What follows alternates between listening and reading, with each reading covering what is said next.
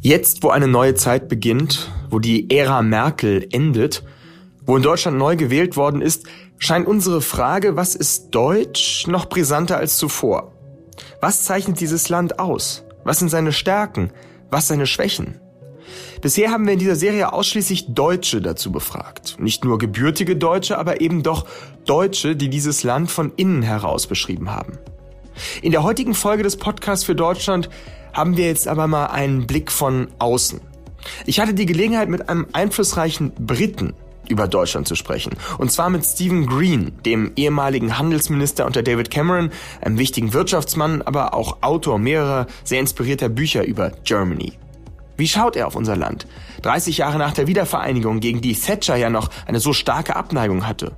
Nach dem Brexit, für den nicht wenige die deutsche Moralüberheblichkeit in der EU mitverantwortlich machen. Heute ist Freitag, der 15. Oktober. Mein Name ist Simon Strauß und ich freue mich sehr, dass Sie dabei sind.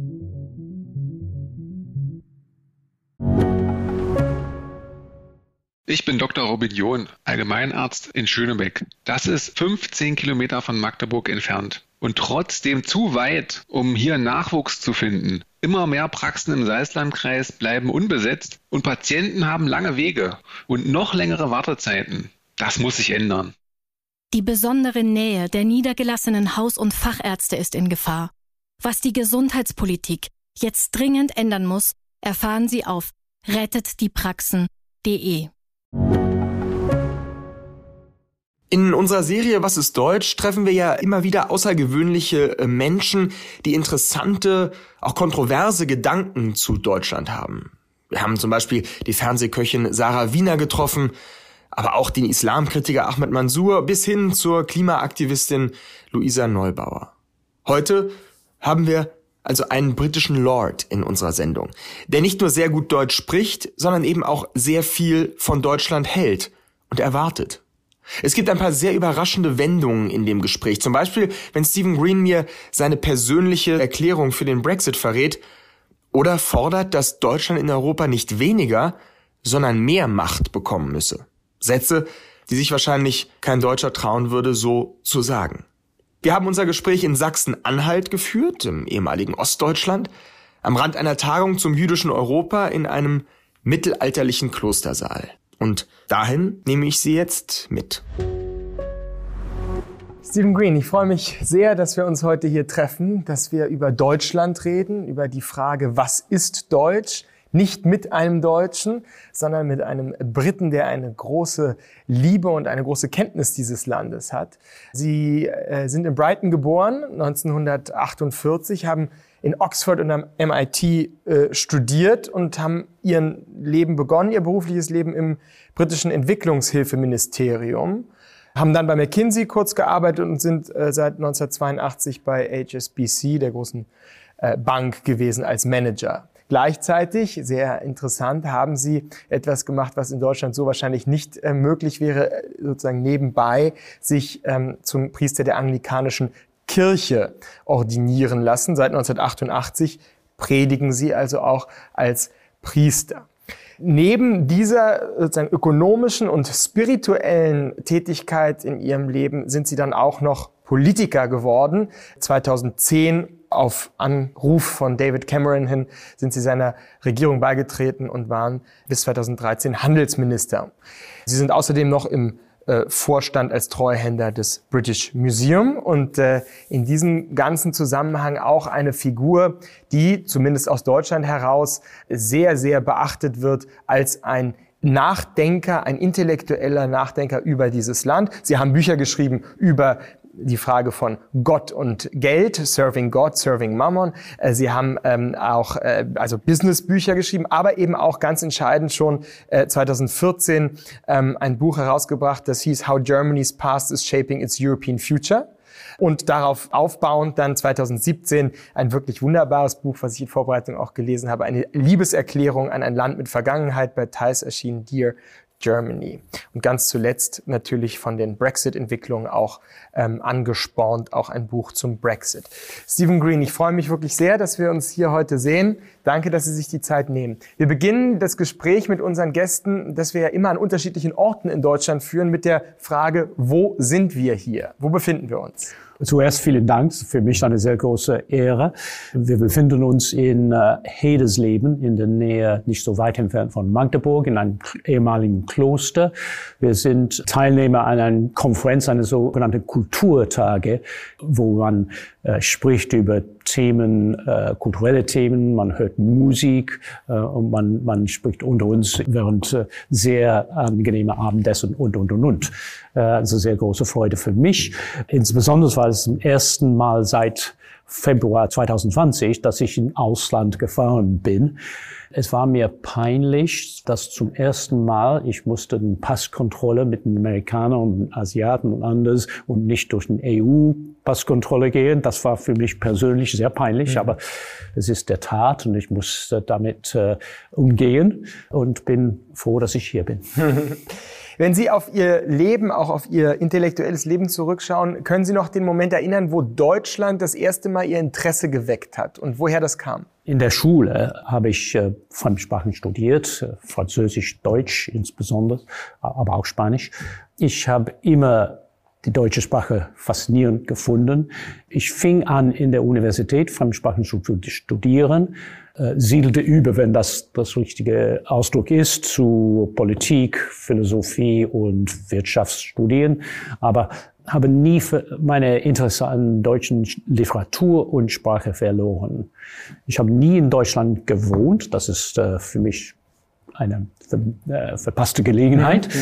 ähm, aber habe immer diese Interesse an die deutsche Literatur, die deutsche Kultur äh, habe ich immer interessiert.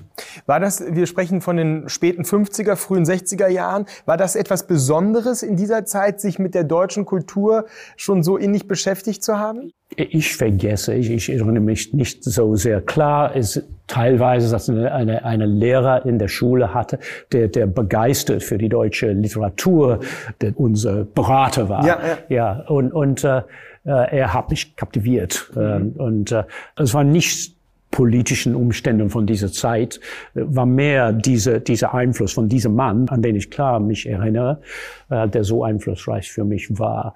Und dann später habe ich in einer Sommerpause in Köln in einer Teppichhandlung drei Monaten äh, verbracht als Teppichhändler. Und das gab mir viel Spaß.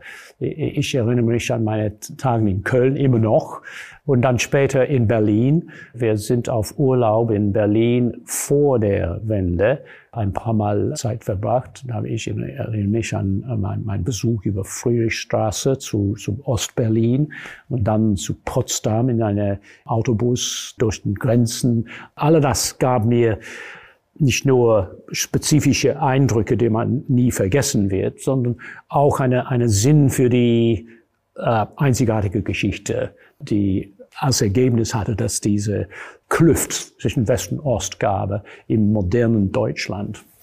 Die Geschichte, die aber natürlich auch eigentlich bedeutet hat Feindschaft zwischen den zwei Ländern, Großbritannien und Deutschland, die sich irgendwie auflösen musste nach dem Zweiten Weltkrieg. Hatten Sie nicht das Gefühl, dass das noch nachschwang in, dem, in der Zeit, in der Sie aufgewachsen sind? In, in, bestimmt in den 50er und 60er ja. Jahren. Und, und, aber das ist, hat nach und nach verschwunden. Mhm. Äh, und man erinnert sich immer klarer an die Zeit vor dem Ersten Weltkrieg, wo die Verbindungen zwischen Großbritannien und Deutschland war, so eng waren. Mhm. In den 19. Jahrhundert mit Königin Victoria und äh, Kronprinz Friedrich und all das, äh, gab es so viele Verbindungen, nicht nur unter den äh, äh königlichen Häusern, sondern auch äh, äh, an, an vielen anderen Niveaus der, der Gesellschaft. Und berühmterweise hat Wordsworth und Coleridge, die, die zwei Romantiker aus dem frühen 19. Jahrhundert, Deutschland besucht und dann kam George Eliot und D.H. Lawrence. Also es gibt eine Menge an britischen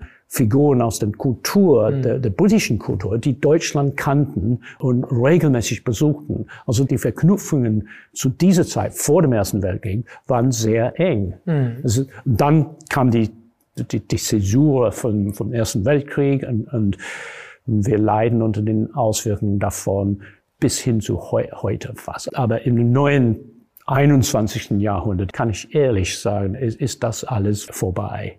mhm. soweit es die überwiegende Mehrheit der Briten äh, mhm. angeht. Also, äh, wenn ich nur mal frage, das typisch Deutsche für Sie im Rückblick, wir kommen gleich auf heute, aber im Rückblick, wann hat sich da, also hat das sich in der Architektur deutlich gemacht? Hat das sich in der, in ja. der Kultur deutlich ja. gemacht? Ja. Rosenmontag. Rosenmontag, ja. Das habe ich erfahren. Ja. Das war sowas. So, sowas findet man äh, in, in Großbritannien ganz gar nicht, soweit mhm. ich weiß. Das war ein Zeugnis für etwas Unterschiedliches, mhm. das man nie in Großbritannien erfahren würde. Das politische System, wie haben Sie das wahrgenommen? Eine junge Demokratie im Vergleich zu Großbritannien, eine altwürdig, ehrwürdige parlamentarische Demokratie. Wie, wie haben Sie da die Erinnerungen an das politische Deutschland? Ich war nicht so interessiert an die politische äh, Lage dann und, und, ich wusste über Adenauer und Erhard und so weiter. Aber ich hatte keinen Sinn für die komplexen äh, Herausforderungen, die Westdeutschland hatte zu mhm. diesem Zeit. Ich erinnere mich äh, hoffentlich nicht falsch an die Tatsache, dass in der, im, im, Hauptbahnhof in Köln man könnte Züge mit Richtung Mitteldeutschland finden. Mhm. Das heißt äh, DDR, mhm. Mhm. Mitteldeutschland. Mhm. Mhm. Und ich, ich erinnere mich äh, an meine Frage an an mich selbst, was heißt Mitteldeutschland? Mhm. Was ist die Signifikanz dieser, dieser, dieser und, und, und nach und nach studierte ich äh, die Situation mehr und verstand die Nachkriegszeit und die neuen Grenzen und, und, und. Kam dann die interessante Situation ja auf, Wiedervereinigungsfrage Deutschland, Thatcher bekanntermaßen nicht besonders davon ja, äh, ja. begeistert. Mhm. Wie war das für Sie damals? Waren Sie flammender Empfänger? Oh ja, ja, das, das war was Neues. Zu diesem Zeit war ich in Hongkong. Also meine Perspektive war äh, die Perspektive einer Europäer, einer äh, Briten, aber in Hongkong wohnend. Man kann es aus Distanz äh, sehen. Ich war aufgeregt. Ich, das, das ist was Neues. Das ist was äh, nicht nicht nur für Deutschland, sondern für, für ganz Europa. Es ist das Neues und, und nicht nur in Europa. Es war Hoffnungen, das führte zu Erneuerungen in China, was nicht genau der Fall war. Aber das ist eine andere Geschichte. Mhm. Aber die Furcht von Thatcher vor der Wiedervereinigung haben Sie nicht geteilt? Nein, nein ich persönlich ja. ganz und gar. Ich schätze, dass es Engländer gab, die, die ihre Meinung teilte. Und nicht nur die, die Engländer, nein, nein. Mitterrand nein. auch war dagegen. Mhm. War nicht nur äh, Thatcher. Aber Sie in der Zeit haben ein Gefühl gehabt, dass das nur positiv sein könnte, eine ja, Wiedervereinigung. Absolut, mhm. Ich hatte das Gefühl, dass es nicht nur eine Wiedervereinigung Deutschlands, sondern eine Wiedervereinigung Europas war, weil Osteuropa, die, die osteuropäischen äh, Länder, Eintritt hatten in der EU und auch in NATO. Und das führte zu äh, einer Integrierung Europa und ihre kulturellen Interessen und Verbindungen zum ersten Mal seit dem Krieg. Nach etwa einer Viertelstunde passierte dann etwas äh, Überraschendes. Green, befragt zu den Gründen des Brexit, sagte nicht das, was ich erwartet hätte, was man sonst recht unverblümt aus Großbritannien über Deutschland hört, dass nämlich die Übermacht der Deutschen in der EU ein großes Problem sei. Das sagte Green genau nicht. Ganz im Gegenteil. Deutschland müsse eine stärkere Position auf der Kommandobrücke einnehmen. Und warum das so sein soll, das hören wir jetzt. Kommen wir mal in die Gegenwart. Die Frage, ähm, Sie haben gerade auch schon angedeutet, eigentlich bis jetzt hin gibt es noch Nachwehen, Nachzuckungen der deutsch-britischen Konkurrenz, sagen wir mal. Eine der Argumentationen, warum Brexit geschehen ist, lautet ja auch, dass Deutschland eine zu starke Rolle in der EU hatte, ja, zu ich, wenig. Ja, ich bin nicht der Meinung. Ja. Die Gründe für Brexit mhm. sind nicht mit Deutschland mhm. verknüpft. Mhm. Das ist eine komplizierte Frage, die, die, die, die britische Brexit-Entscheidung. Wir möchten nicht die, die ganze Diskussion nee, nee. darüber widmen. Aber das Problem für Europa war und ist, dass Deutschland nicht eine stärkere Position auf der Kommandobrücke übernommen hat. Interessant, dass Sie das sagen. Ja. Die EU wirkte auf gute Weise, wenn die drei wichtigsten Mitglieder haben zusammengearbeitet. Mhm. Frankreich, Großbritannien, Deutschland. Das war ein Dreieck. Das am besten war relativ stabil und produktiv. Jetzt haben wir kein Dreieck, wir haben eine Achse und das ist nicht so sehr stabil und eine Ende ist schwächer als der andere. Mhm. Das ist nie, kein gutes Zeichen für die Strategie, für die Entwicklung Europas. Das heißt, dass der Ausstieg der Briten eine Schade für, Briten, für, für die Briten ist. Das ist natürlich meine persönliche äh, Meinung. Ich bin lebenslang eine Remainer. Aber es ist auch ein Problem für die EU. Und es ist deprimierend, dass der Ausstieg der Briten nicht zu einer tieferen Forschung der Gründen für diese Entscheidung und ihre Auswirkungen, ihre Lektionen für Europa geführt hat. Was aus Ihrer Erfahrung auch als Politiker jetzt, was macht das politische Deutschland, das Agieren Deutschlands auf politischer Ebene eigentlich aus? Was ist das Besondere daran? Warum sagen Sie, ist es so wichtig, dass die da oben stehen? Ist es nur die wirtschaftliche Kraft, die, die Deutschland hat? Deutschland ist die größte Mitglied Europas, ist im Zentrum, geografischen Zentrum Europas, ist die größte Bevölkerung Europas und doch Einfluss auf die Strategie der EU ist bei weitem schwächer als die der Franzosen und auch der kleineren Mitglieder äh, aus Osteuropa. Und die Herausforderungen jetzt, Russland, demografischer Druck aus Afrika, Aufstieg Chinas auf der Weltbühne und, und, und, äh, Klimawandel und, und, und, und, die alle zwingen uns eine engere Zusammenarbeit auf der Weltbühne für die EU. Und das ist immer noch nicht stark genug, nicht genügend an Effizienz und Resonanz auf der Weltbühne. Und ist es dann eine Schwäche von Deutschland, von der deutschen Politik, dass sie nicht stärker nach Macht in der EU fragt? Meine persönliche Meinung, ja. Mhm. Ja. Und, und, immer, immer so jetzt, heutzutage. Wir, wir sollten nicht nein, nein, vollkommen Generalwahlen, das ist nicht mal fair. Es ist erstaunlich, dass es keine wirkliche Impuls für eine stärkere Position auf der Weltbühne unter dem äh, deutschen Establishment zu finden ist. Aber jetzt gehen Sie mal von sich Das ist weg. meine persönliche Ja, genau. Meinung. Jetzt gehen Sie mal von der persönlichen Meinung weg und überlegen oder sagen Sie uns mal, wie der Begriff Deutschland in der britischen Politik was für eine Rolle spielte der? Sie waren bei David Cameron äh, unter ja, in, der Regierung. Der Koalition, in der Koalition. nicht in seine äh, eigene Person.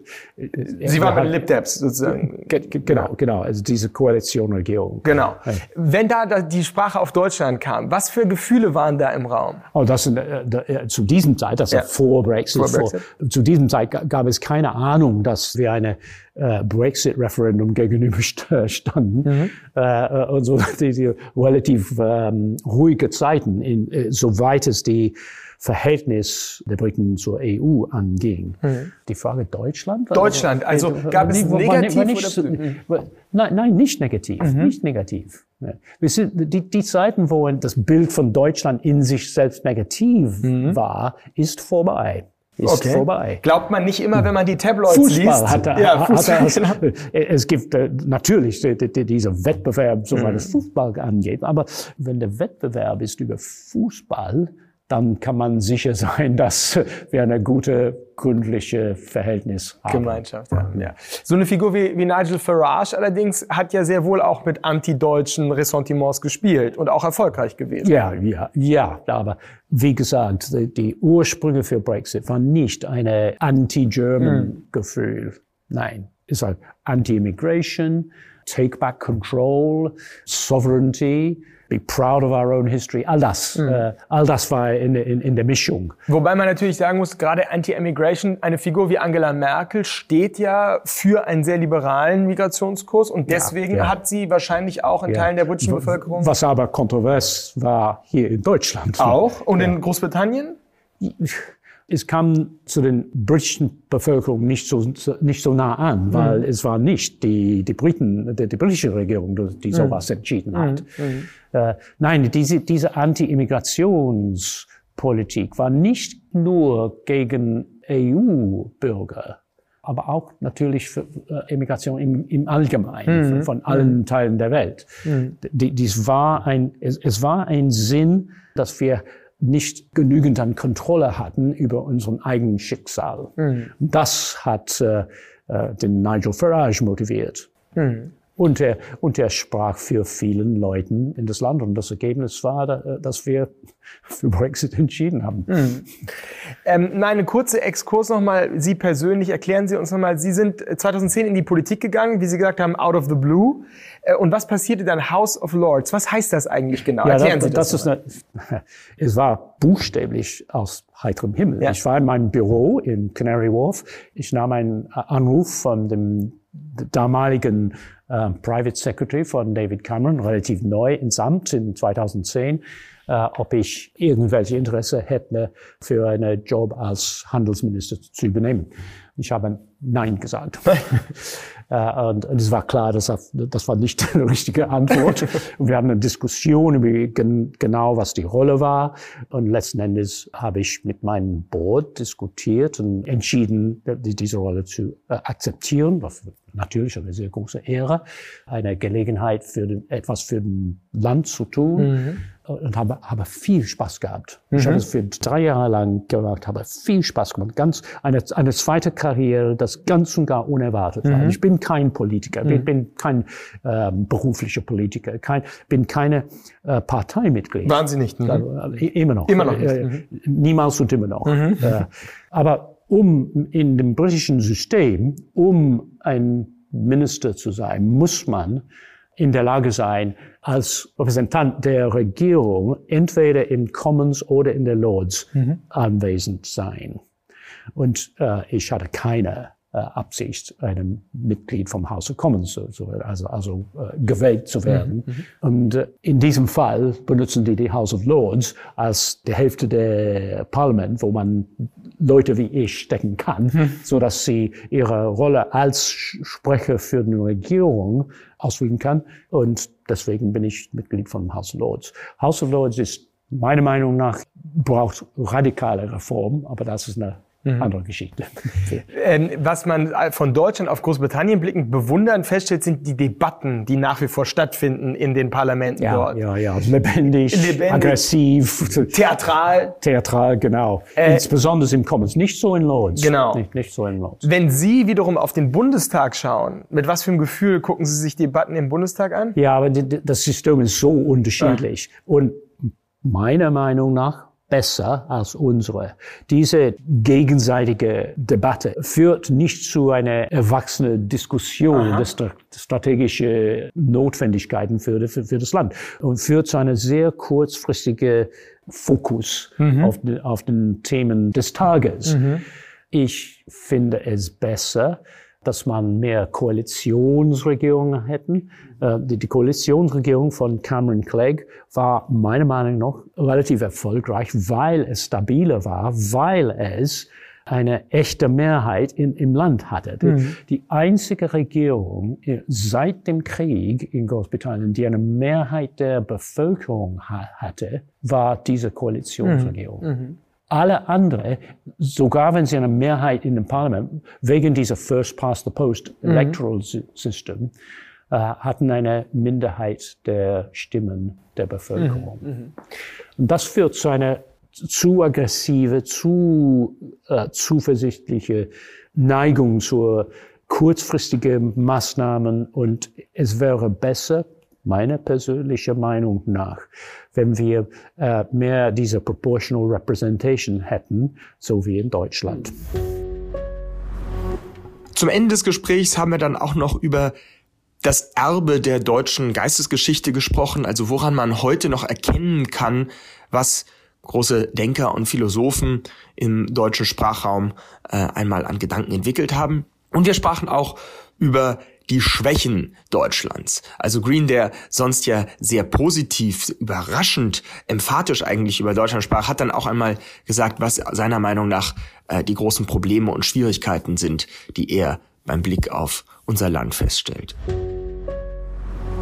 Sie reden sehr positiv über Deutschland. Das ist bis hierhin klar geworden. Ähm, und viele Dinge, die Sie sagen, würden sich deutsche Politiker niemals trauen zu sagen. Also an Deutschland mehr Macht in der EU und so weiter. Aber wenn Sie jetzt sagen müssten, was Sie schlecht an Deutschland finden, was würden Sie dann sagen? Die Teilung der Autorität zwischen Bund und Länder ist, mhm. führt oft zu Komplikationen, wie Sie wissen, besser als ich. Äh, äh, wir haben ähnliche Probleme zwischen UK, Vereinigten Königreich und Schottland, mhm. Wales, äh, Nordirland. Das Problem ist, England ist zu groß im, im Verhältnis zum, zum Ganzen. Äh, äh, und es gibt keine natürliche Basis für eine Zersplitterung Englands äh, äh, unter verschiedenen Regionen, wie, wie es hier gibt. Mhm. Und deswegen sind wir bei weitem mehr zentralisiert. Und daran könnte Deutschland sich auch ein Vorbild nehmen. Auf eine Seite könnte man sagen, wenn es, wenn es zu einer Krise kommt, mhm. diese Zentralisierung führt zu einer sehr effiziente äh, mhm. ähm, Behandlung. Behandlung, ja. genau. Ähm, wenn es zu strategischer Entwicklung kommt, mhm. ist diese Zentralisierung für den, für den Briten eine, eine Schwäche, mhm. wobei die unterschiedlichen Themen in unterschiedlichen Ländern in Deutschland ist für Deutschland eine Stärke. Mhm. Wenn Sie sagen müssten, wie hat die deutsche Geistesgeschichte, ich weiß, dass Sie sehr ähnlich mit ihr verbunden sind, wie hat die deutsche Geistesgeschichte Ihrer Meinung nach das gegenwärtige Deutschland geprägt? Wie kann man das noch feststellen, dass da Philosophie, Literatur es gegeben hat. Woran merkt man das heute noch an Deutschland? Ah, das ist eine gute Frage. Ähm, man merkt es in der, es ist immer noch so, dass die, die, die, die, die ähm, Einzigartigkeit Bayern zum Beispiel ist, ist immer noch bemerkbar. Oh, die, die Rolle Berlins in der deutschen, äh, in der modernen deutschen Gesellschaft mhm. ist geprägt durch die Geschichte, mhm. immer noch ist immer noch der Fall. Das, äh, äh, und ich, ich meine, Geschichte aus dem 17., 18., 19. Jahrhundert, sowie auch von der Nachkriegszeit, diese Rolle Berlins ist immer noch unterschiedlich von die von London oder Paris. Mhm. In beiden Fällen, London und Paris, ist der Hauptstadt die führende Zentrum für politisches und auch kulturelles Leben im, im ganzen Land. Mhm. Immer noch. Wobei das nicht der Fall ist in Deutschland, weil es verbreitet durch das ganze Land und, und dann unterstützt mit viel Geld von den Behörden. Also ein Opernhaus in jedem, jedem Stadt fast. Mhm. Das kostet was natürlich, aber es führt zu einem kulturellen Leben, was das weit besser ist als in, als in Großbritannien oder, oder auch in Frankreich. Mhm. Und die deutsche Philosophie, weil Sie sich damit beschäftigen, wo hat sie Spuren hinterlassen im heutigen Deutschland? Ja, das äh, im heutigen Deutschland bin ich nicht so sicher. Dass man hat in einer Figur wie zum Beispiel Habermas, ein, ein, ein Figur, so, die so ähm, prominent ist in der Diskussion, das ist ein Zeichen, dass das kulturelle Leben, philosophische Diskussion lebendiger ist als anderswo. Hm, interessant. Vielleicht kommen wir zum Schluss noch auf die Zukunft Deutschlands. Wie sehen Sie die Zukunft dieses äh, Landes? Was wünschen Sie sich und was sehen Sie realistisch? Wo wird dieses Land in 20, 30 Jahren sein? Wie bereits gesagt, ich hätte gerne ein Deutschland sehen in der Zukunft, eine stärkere Rolle in der Führung der EU, in der Entwicklung der EU. Im Verteidigungs- und Sicherheitspolitik ist es nicht adäquat, dass, das, dass die Leitung von dieser Diskussion ist, ist, äh, ist in Paris. Mhm. Paris hat eine wichtige Rolle zu spielen, muss, muss, äh, ohne Zweifel, natürlich. Aber das soll nicht die lauteste Stimme sein in der Debatte in Europa über die Auslandspolitik, über die Sicherheitspolitik, über Verteidigungspolitik. Punkt eins. Zweiten Punkt. Diese Diskussion über die äh, Auslandspolitik, Sicherheitspolitik und so weiter hat als notwendige enge Partnerschaft äh, die der Briten. Die, wir Briten kann, können nie vergessen, dass wir Teil Europas sind obwohl es bestimmt ähm, Meinungsunterschieden gibt in, in Großbritannien darüber. Es gibt die Leute, die, und es gab immer im 17. und 19. Jahrhundert die, die Leute, die, die dachten, die Briten könnten Europa vergessen, mhm. der, der, unser, unser Spielraum war der Rest der Welt, der Übersee und, und, und. Das ist nicht der Fall. Wir haben immer wieder gelernt, dass im, im Moment der Krise sind wir Europäer und können es nicht vermeiden. Um, we should welcome it. Ja. Nicht, nicht vermeiden, nicht verleugnen. Mhm. Wir sind ein Teil Europa. Und Deutschland und Großbritannien in den kommenden Jahren müssen absichtlich neue Brücken bauen, um diese enge Partnerschaft zu gründen für die voraussehbare Zukunft. Let's hope for the best. Ähm, danke vielmals. Wir äh, beenden unser Gespräch immer mit kurzen Fragen und kurzen Antworten. Äh, Nochmal zusammengefasst, Ihr Deutschlandbild. Haben Sie einen Lieblingsdeutschen Dialekt? Ja, äh, das Dialekt der Berliner. Der Berliner, sehr gut. Welches Wort in der deutschen National? Ich habe eine ganz kleine Ferienwohnung in Berlin, bin oft in Berlin auf gut. Urlaub. Ah, das ist gut zu wissen. Welches Wort in der deutschen Nationalhymne ist Ihnen am wichtigsten? Ja, das ist eine schwierige Frage. Einigkeit, Recht und Freiheit. Recht und Freiheit. Recht und Freiheit. Aber ist, auch Einigkeit. Wo ist Deutschland am schönsten, Ihrer Meinung nach? Schön, äh, Natur, ja. na, na, Natur oh, im Süden. Im Süden. Im Süden. Was ist die beste deutsche Erfindung? Mercedes-Benz. welches deutsche Essen lieben Sie und welches verachten Sie? Äh, Knödelsuppe ist nicht mein Lieblings. Die äh, äh, beste ist äh, Spargel. Spargel, sehr gut. Wenn Sie zwei Pers Wein, der Dornfelder. Dornfelder Wein dazu, gut. Wenn Sie zwei Persönlichkeiten der deutschen Geschichte in ein Gespräch bringen könnten, wen würden Sie gerne an diesen Tisch setzen? Zwei. Heinrich Heine und als kontrovers Wagner. Und Wagner, sehr gut. Und zum Schluss haben Sie einen Lieblingswitz über die Deutschen? Ah, das ist schwierig. Das ist schwierig. Es ist gefährlich für einen Ausländer, irgendwelche Witze über ein anderes Land zu, zu, zu promovieren. Ich verweigere es. ich bin Feigling. Ja, sehr gut. Nein, sehr vielen Dank für das schöne Gespräch und äh, wir sehen uns wieder hoffentlich bald. Hoffentlich. Danke. Vielen Dank. Das war eine weitere Folge unserer Was ist Deutsch Serie mit dem ehemaligen britischen Handelsminister, Banker, Priester und erfolgreichen Buchautor Stephen Green. Ein bisschen hatte ich das Gefühl, so müssten wir eigentlich mehr sprechen über dieses Land, mit diesem ausgewogenen, leicht staunenden, nie verherrlichenden, aber eben auch nicht reflexhaft abwertenden Gestus. Aber vielleicht kann eben auch nur ein Brite so gelassen über Deutschland sprechen. Das war die heutige Folge des Podcasts für Deutschland.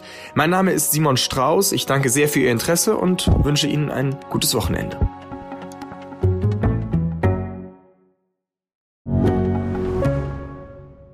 Ich bin Dr. Robin John, Allgemeinarzt in Schönebeck. Das ist 15 Kilometer von Magdeburg entfernt und trotzdem zu weit, um hier Nachwuchs zu finden. Immer mehr Praxen im Salzlandkreis bleiben unbesetzt und Patienten haben lange Wege und noch längere Wartezeiten. Das muss sich ändern.